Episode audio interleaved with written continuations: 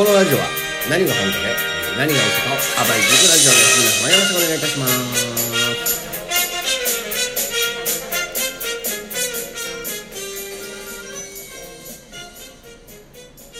ます。はい、ということでですね、第3回のラジオ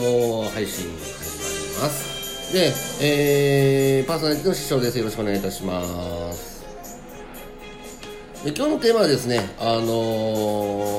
とですね、今年入ってから騒ぎになっております新型コロナウイルス、この辺のお話をちょっとしていきたいかなというふうに思っています。で、まずね、今特にテレビとかでよく多いのは GoTo キャンペーンと、あと感染者数っていうところですよね。で、この感染者数からちょっとね、お話をしていこうかなと思ってるんですけど、ここ最近でも東京都で290名とか、大阪でも60人ほど感染してますよみたいなニュース流れてますけど、皆さん思ってるんじゃないですかね。4月より増えてんじゃんと。また、緊急事態宣言するのかなとか、いろいろ考えてると思うんですけど、見なきゃいけない数字って重症者数だと思うんですよね。感染者数は PCR 検査が増えれば、絶対数が増えるんで、もちろん感染者数も増えると思うんですよ。だから毎回思うんですけど、なぜパーセンテージ出さないのかなっていう。母数があって、感染者数が何割っていうと、上限が分かるんですけど、数だけで言われると分かんないですよね。で、この感染者数が増えてる、要は検査数が増えてる原因としては、東京でね、新宿区とかのその夜の商売してる人とかが、感染して、陽性だったら10万円もらえるみたいな制度を国が発表しましたので、東京とか発表しましたんでね、その辺の兼ね合いもあって増えてるのかなっていう感じではありますよね。で、じゃあ実際重症者数って、じゃあその290名とかの感染者数がどれぐらいなのっていうと、6人とかそれぐらいらしいんですよね。なんで、それに伴ってこの感染者数が増えてる中、 GoTo キャンペーンをやるべきなのやらないべきなの、じゃあ東京は除外すればいいんじゃないのとかいろいろ言ってますけど、結局そこじゃないんですよね。感染者数が増えたから地方に行っちゃダメだとかそういうことじゃなくて、今はね、もう大型商業施設とかも検温検査があったり、アルコールもね、こういうの使えばいいよっていうのがある程度確立されてきているので、その辺をね、ちょっとどっちかというと政府は冷静に対応しているのかなっていう印象はありますよね。で、ただね、これ、飛行機で最近ね、沖縄行った方とか、新幹線で東京行った方に聞いたんですけど、飛行機乗る前はね、検温検査あったり、アルコール消毒したりするらしいんですけど、どうも新幹線でね、検温検査ないらしいんですよ。で、消毒液もないと。で、言ってましたよね、そのコーヒーとかお弁当売りに来るんだったらアルコール巻いてくれよって、その通りだなと思いますよね。で、特に新幹線って換気するのに窓開かないですから、飛行機もそうなんですけど、その辺の対策ってどうなのかなっていうところは、今後というかもうね、今からでもやらなきゃいけないのかなというふうには思ってます。ね。で、あとその中で、どさくさに紛れてね、給付金っていろいろあるじゃないですか。最近はね、ちょっとニュースとかでも落ち着いてきてますけど、持続化給付金ですよね。これまだいろんなトラブル巻き起こってますよね。何かっていうと、前まであった持続化給付金のトラブルっていうのは給付が遅いとか、放置されてる、そういったことだったんですけど、正直事業やってる人以外はあまり興味がなかったと思うんですよね。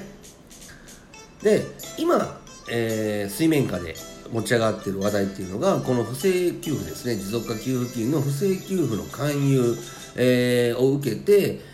被害に遭ったっていう人が、結構相談、僕のところにも来ているんですよ。で、これだけ聞くとね、不正給付に勧誘されて自分で手を出したんだったら被害者じゃないじゃんって思う人たくさんいると思うんですよね。中には言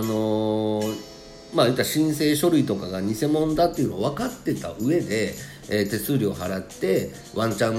100万もらっても 40% の手数料払ったら60万残るな、 50% 払って50万残るなっていう気持ちでやってる人もいると思いますよ。それじゃ僕知らないです。だけど相談来た人っていうのは、勧誘された時の履歴とか全部見せてもらったんですよ。あと確定申告書とかも。あのね、初めに持続化給付金って言ってないですよね。勧誘の文言の中になんかその住民税が下がりますよとか、それで手数料払ったら50万もらえる給付金があるからとか、何の話なんだって感じなんですけど、でそれでこの書類出してあれ出してって言って、提出して、で税理士さんがいるから大丈夫だよとか、弁護士さんがいるから大丈夫だよって言ってるんですけど、弁護士関係ないんでねこれ。で税理士さんにもし手数料払って確定申告お願いしてるんであれば、電子申請でやりますし、税理士さんってで税務署まで行ってくれますし、全部終わったものをくれるんですけど、相談を受けた数名いるんですけど、全員自分で手書きで書いて、全員自分で税務署行かされてるんですよ。その内容はこういうふうに書けばいいよっていうのを LINE とかで送ってきてるんですよね。もうすごいレベル低いなっていう感じなんですけど、そんなの知ってる人間に頼めば教えてくれるよただでって感じなんですよ。でそれに対して手数料かかるってなんかもう嘘だらけですよね。もう何が嘘か本当か暴く必要なくて全部嘘ですよね。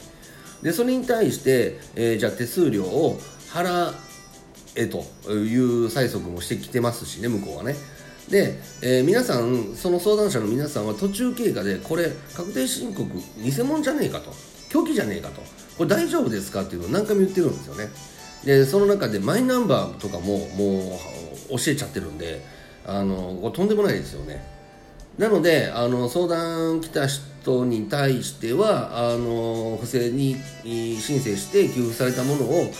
満額返しますという意思がある。そしてペナルティがあるんですけど、そのペナルティも自分が払いますよという覚悟がある方がほとんどなんで、であればまずは確定申告はね、もう1回申告すると取り下げできないので修正申告をするしかないですし、中にはあれですよね、会社で働いてて会社が確定申告をしてたり、あとはその家族の扶養者なのに確定申告しちゃってる人もいるんで、絶対何かしらねトラブル起きるんで、早めに、修正申告の方をした方がいいと思いますよ。これ聞いてる中でも自分もそうだなっていう人がいるんであれば早くした方がいいですよ。でマイナンバーに関してはちゃんと事情を言えばね、マイナンバーのナンバーって変えれますので、そのためにはちゃんとね自分が被害に遭ったっていうことを確立しといた方がいいと思いますので、場合によっては最寄りの警察にも相談行った方がいいんじゃないですか。一応僕の相談者全員警察の方に連れて行きましたんで、刑事さんも言ってました。すごい巧妙ですねと、そうですよと、今後これからこういう相談もっと増えると思いますよっていう話はしたんですけどね。で、来週水曜日ですね、にまた昨日急遽そのツイッターの DM からもう何からしていいかわからないっていう方から相談を受けましたんで、一緒にね税務署と、警察とあと持続化給付金のサポート会場にも足を運んで事情の方を、説明しに行こうかなというふうに思ってます。正直僕昨日初めて会ったばかりの方でしたけど、まだ22歳20代前半のね女性でしたけど、右も左もわからないのかなっていうことがありましたんでで、その方実際ちょっともう手数料振り込んだ、手渡しっていうのが大概多いみたいなんですけど、その方は振り込んだみたいなんで、なんとかしらこの払い込んだ手数料ね返還してもらえないかなと思って弁護士さんにもちょっと相談の方はしようかなとは思ってますけど、で実際こういうことをねやる業者っていうのは足がつかない居場所であったり連絡先っていうのは絶対残しませんので、所在をね調査しないといけないということが出てくると思います。で、その調査がね僕の本業ですので、そういったことがご依頼ある方はこれちゃんと本業として依頼人とはいただきますけど、その辺はねさせていただきますので、もしご要望あればまずはご相談というのはもう普通にいくらでも聞ける話なので、このラジオ聞いてる方で自分もそうだなっていう人がいればぜひですねツイッターの DM でもいいですし、ラジオでもいけるのかな、何かしらアクションを起こしていただければご相談の方は乗らせていただきますので、ぜひですね皆様一人でモヤモヤしたりほっとくことがないように、これは国に対して国からの給付金ですのでそんなに甘くないですから必ず追いかけれるので、特に去年確定申告をしたばっかりとか、修正申告をしたよっていう個人事業者は明らかに怪しまれてるんでね、税務調査入る可能性高いですから、これ税務調査入って返金しなさいねってなったら、あなたが不正給付者にしかならないんで、もう分かりますよね、皆さん自分で、自分が給付できる資格がないのにお願いしちゃった人は分かりますよね。であれは早い段階で自分から正直に言ったらどうですかね。その方がまだ印象いいと思いますよ。まあ、決めるのはご本人なんで、その辺はお任せしたいと思います。まあ、そんな感じでね、ちょっとここ最近非常にその辺の相談ケースが増えているのと、コロナで、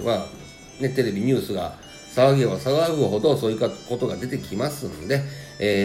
ちょっと急遽ね、こういった内容の方ラジオで喋らせていただきました。でまたですね、収録の方どんどんしていくんですけども、皆様にこういったことをどうなのかなっていうことを質問したりとか、こういった相談があるんですけどっていうのがあれば DM の方でいただければ、それに対してもお答えしていけると思いますので、ぜひね楽しみにお待ちしておりますので、皆様今後ともお付き合いいただければと思います。それでは本日以上とさせていただきます。皆様ありがとうございました。失礼いたします。